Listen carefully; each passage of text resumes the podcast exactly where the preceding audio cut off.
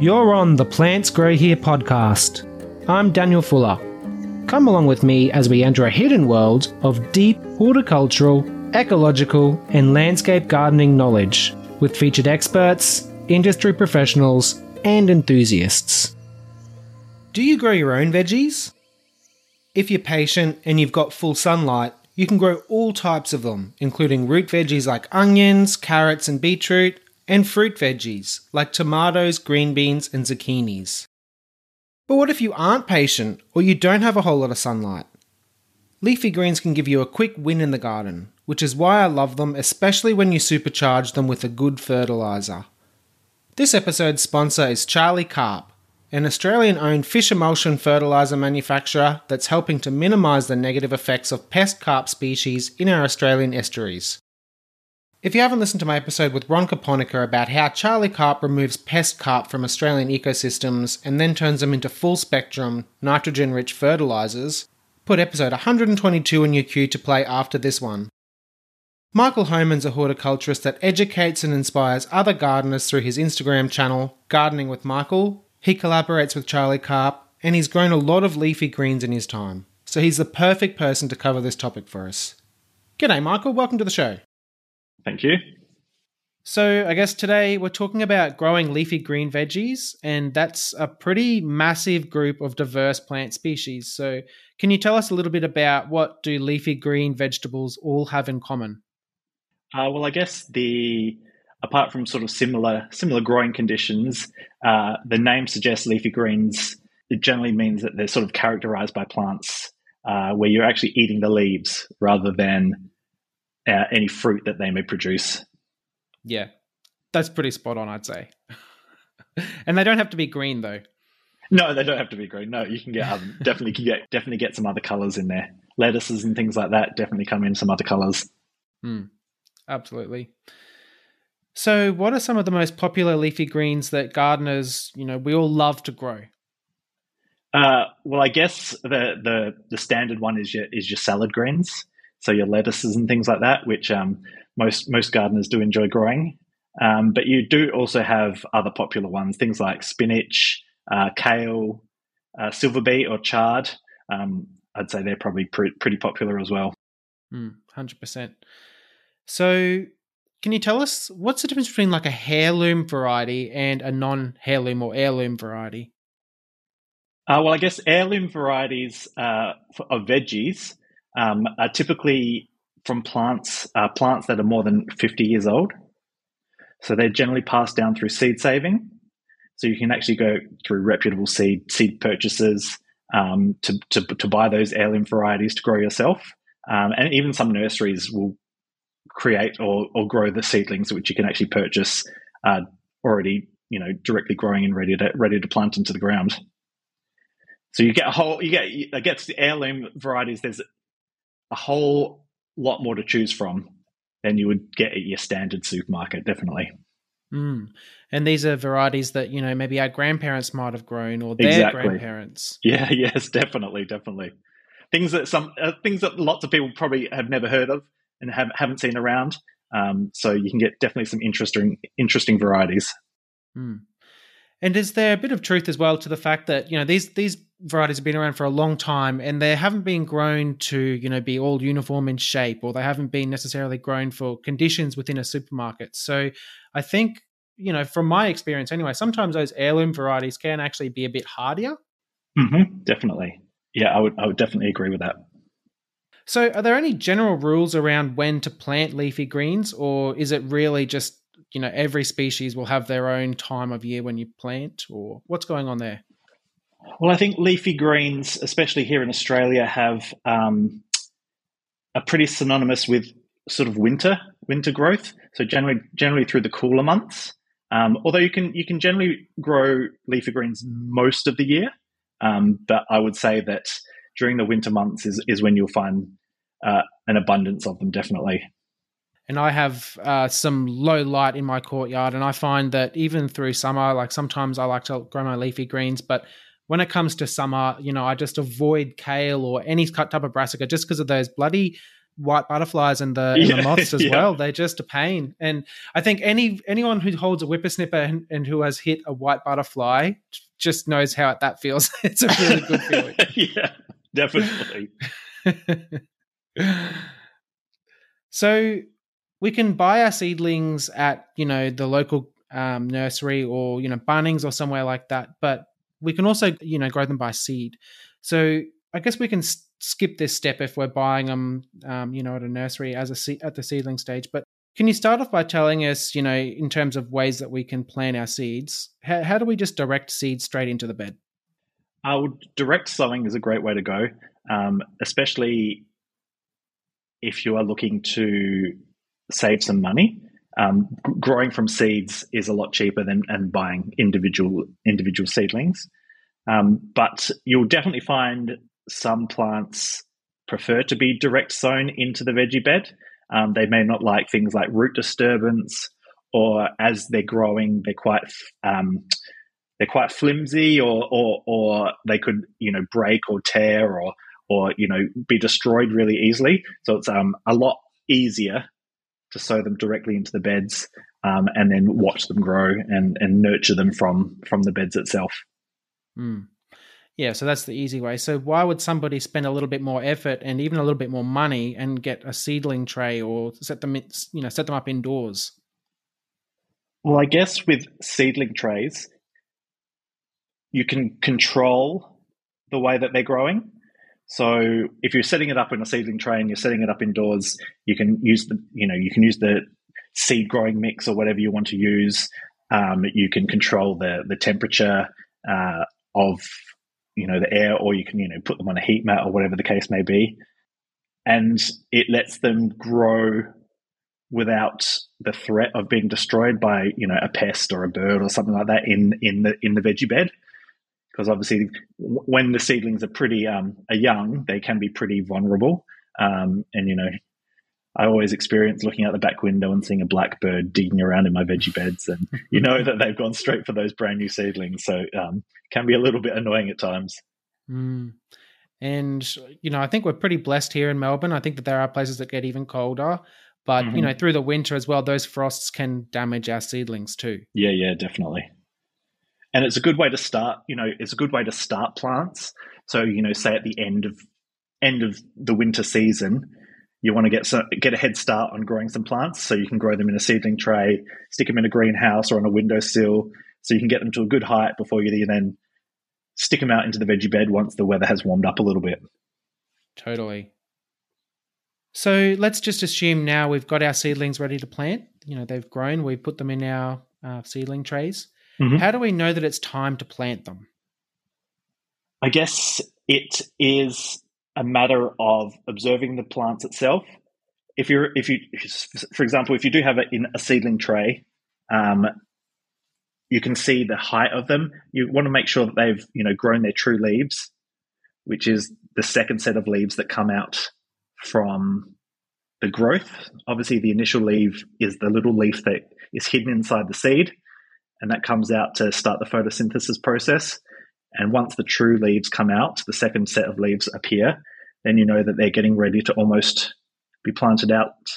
Um, but a good way to sort of t- to to check that is to gently take it out of the seedling tray and see the root system as well. So you want to make sure that it it has a good little root system on it, um, and it's from there you can sort of work out and, and determine that it's ready to plant outside um, in the veggie bed.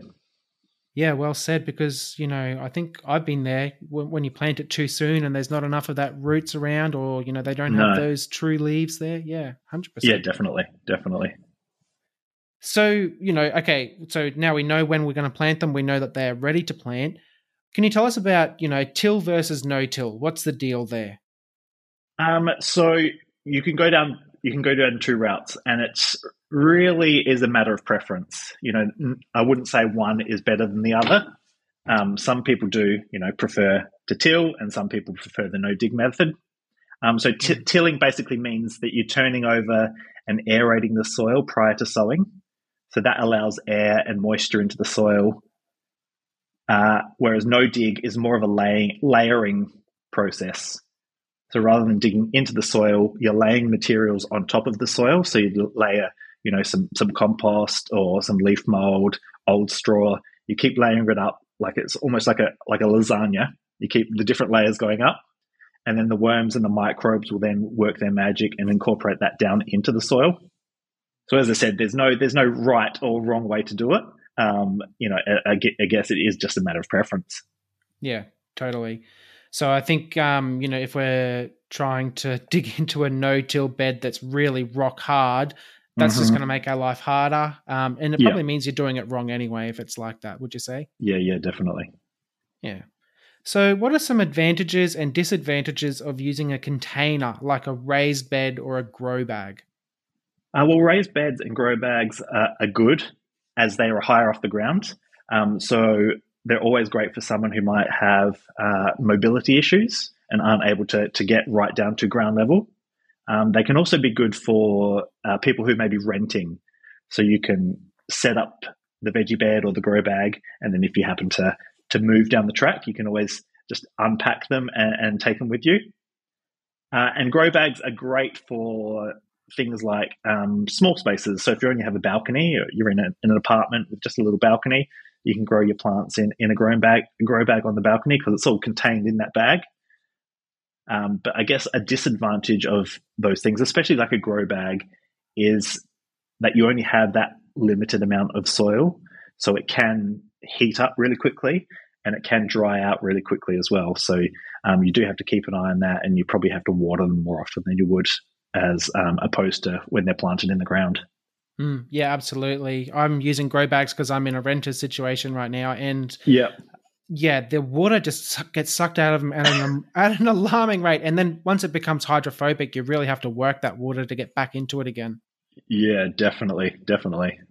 Can be tricky. Once once the hydrophobic you know once they do become hydrophobic it is um can be hard to to get that soil to start absorbing water again. Mm. i don't want to throw too much of a curveball at you but uh, what would you do if your growing you know if your growing medium became hydrophobic i would try and aerate it as much as possible and then i would also incorporate some compost into it so you want to incorporate that uh, that material, that um, organic material like compost, that will help to absorb that moisture and help to, to bring it and, and, and pull it through the soil. Hmm. I should clarify as well. Um, we're talking about the the potting medium here. I think that that soil science is a very complex topic, way too complex than we could cover here today, Michael. Yeah, yeah. I, I, tried to cover it with Dr. Samantha Grover in episode two. So if anyone would like to know more about hydrophobic soil, go and check that one out. So, what about methods of growing leafy greens that don't incorporate soil or potting mix?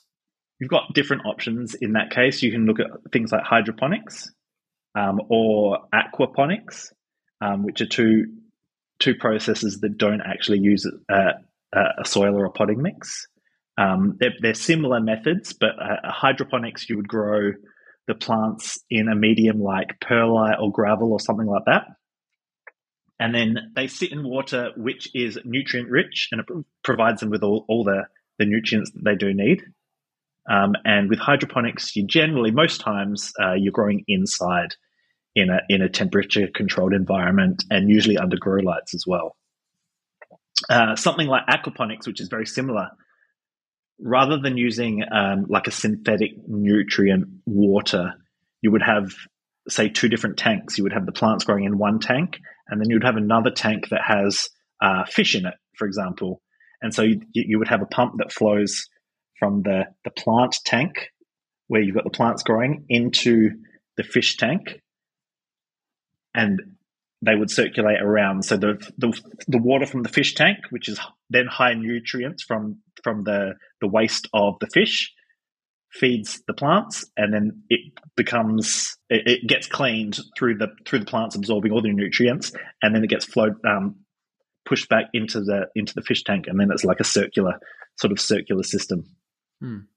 so yeah plants don't really need soil they do need nutrients no. and they do need oxygen yeah um, yeah definitely contrary to contrary belief they do need oxygen yeah. so okay depending on the size that we're planning to let our leafy greens reach, let's just go back to the potting mix now, you know, in a raised garden bed or whether it's just a garden bed on the ground. Yep. The distance between our seedlings might differ. So, mm-hmm. what are your thoughts on spacing your leafy greens out when planting? Look, I'm a I'm a fly by the city of pants kind of guy. Um, I, will, yeah. I will just chuck them all in the bed and, and hope for the best. Um, and you know, the packets are always great. Seed packets are great because they do give you a recommended spacing, and that's obviously based on the size of the full grown plant. Um, and they, they, that's a good option for you if you're, you know, if you're a, a new gardener and you're not really sure what you're doing.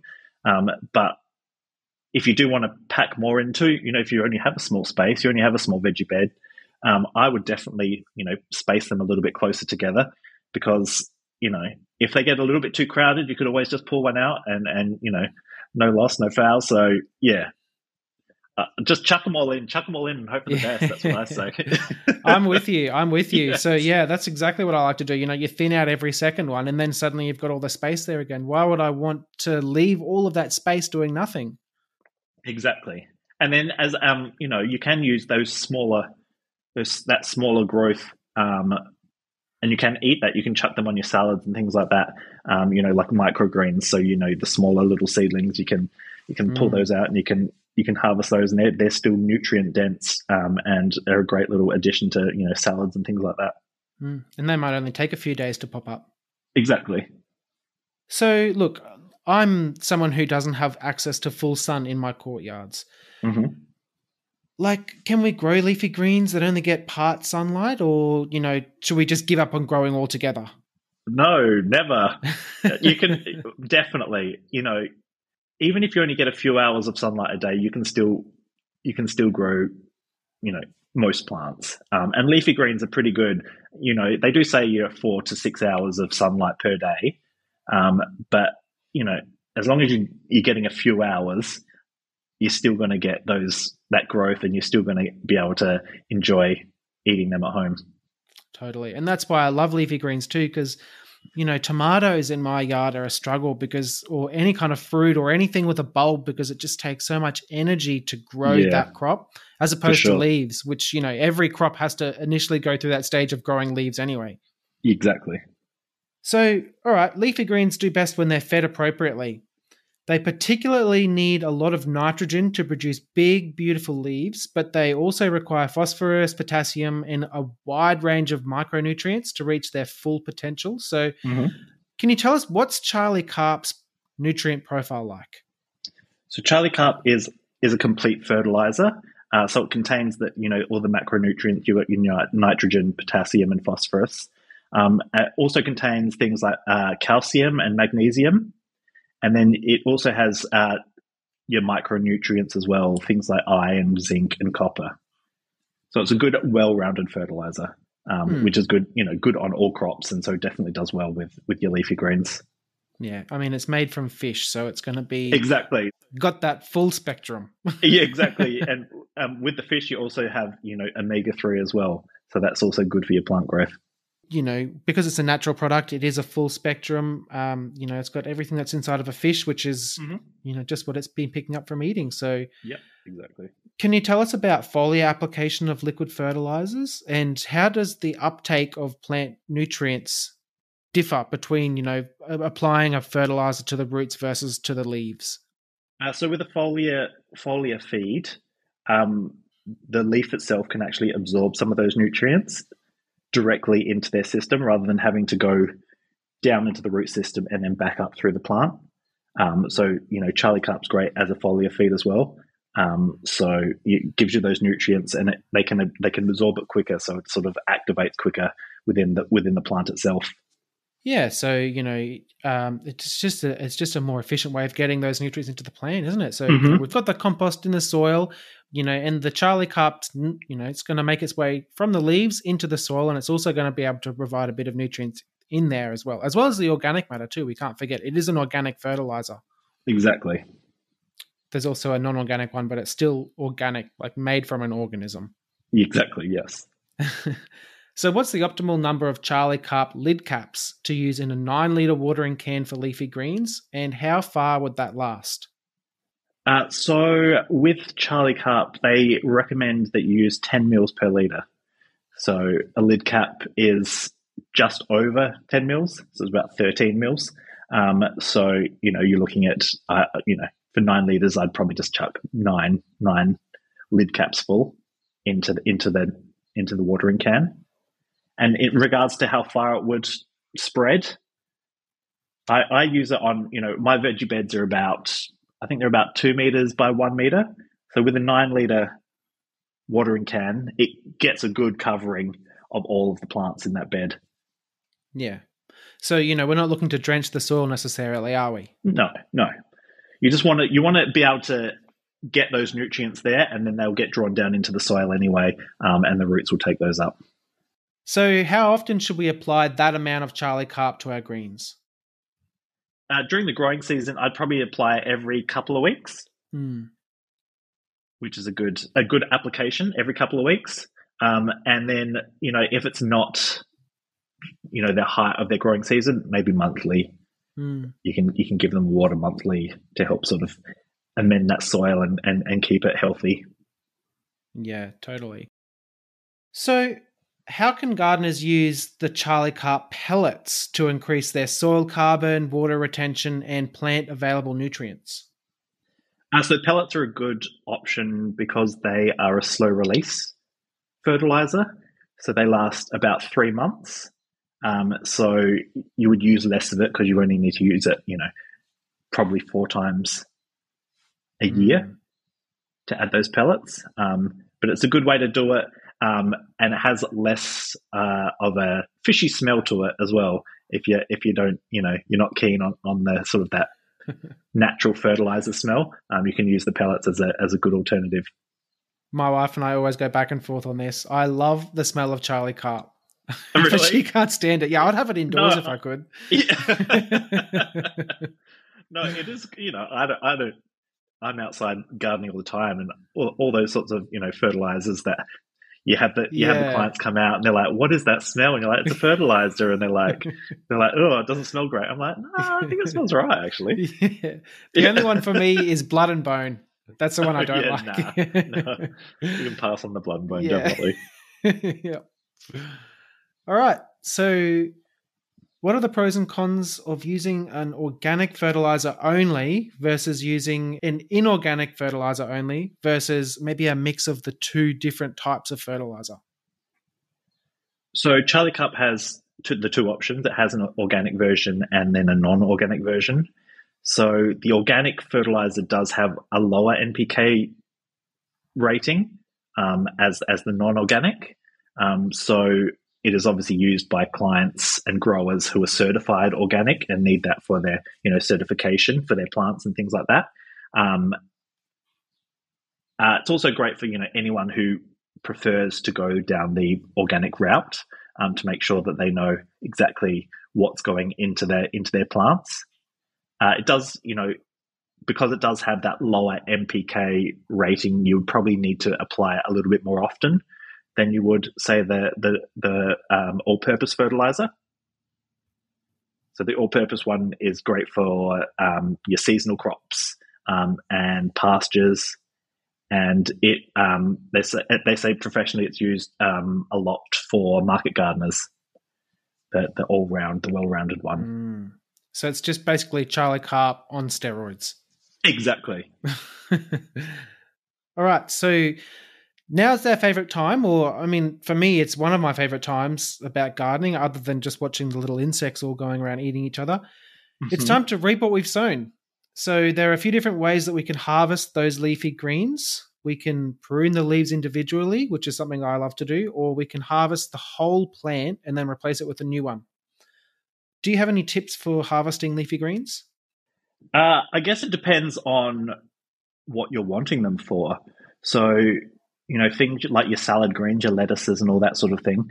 If you know there's only two of you in the house, um, just pulling out the outer leaves and using those in your salad is a good way to go because then you've got the plant still there, continuing to grow, meaning that you can use it again in future. Um, but you know, if you've got a bigger family, you can always just take out the, the whole plant and, and obviously replant again but your other things, you know, your spinaches and your silver beet are definitely a bit more of a, a cut and come again um, mm. type of green because they're so prolific and, and, and quite abundant. You, you would be eating a lot of um, spinach and silver beet in your. It'd just be a big bowl of, of silver beet or spinach to, to, yeah, for dinner. Yeah. um, so unless you're unless you're feeding an army, um, you would definitely just pull out a few, you know, a few outer leaves and and and cook that into your food. Mm. And even when the you know those uh, the spinach or the silver beet are younger, you can also harvest pretty much all the leaves mm-hmm. if you mm-hmm. chop it just above where that stem finishes. So if you still have that little apical tip, which is yep. where all the stem cells are, you're still going to be able to grow more leafy greens from that plant.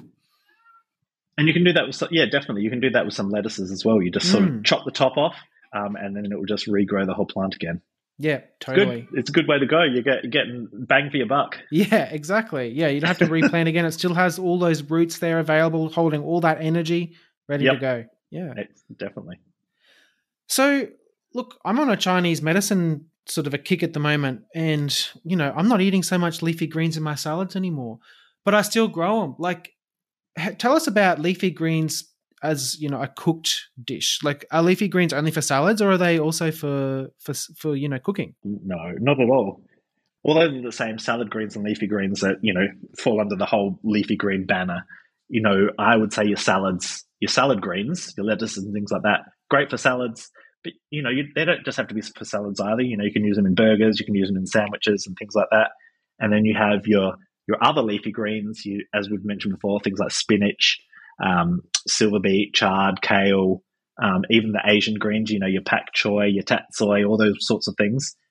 They're great in cooked food. So um, you know, you can you can cook them into pasta sauces, you can cook them into stir fries, um, and they taste great cooked mm. up into into those meals you know, for me, like I've been cooking a cos lettuce and I love it. I love cos oh, really? lettuce cooked. It's really yeah. good, man. You got to try it. Yeah, I love it.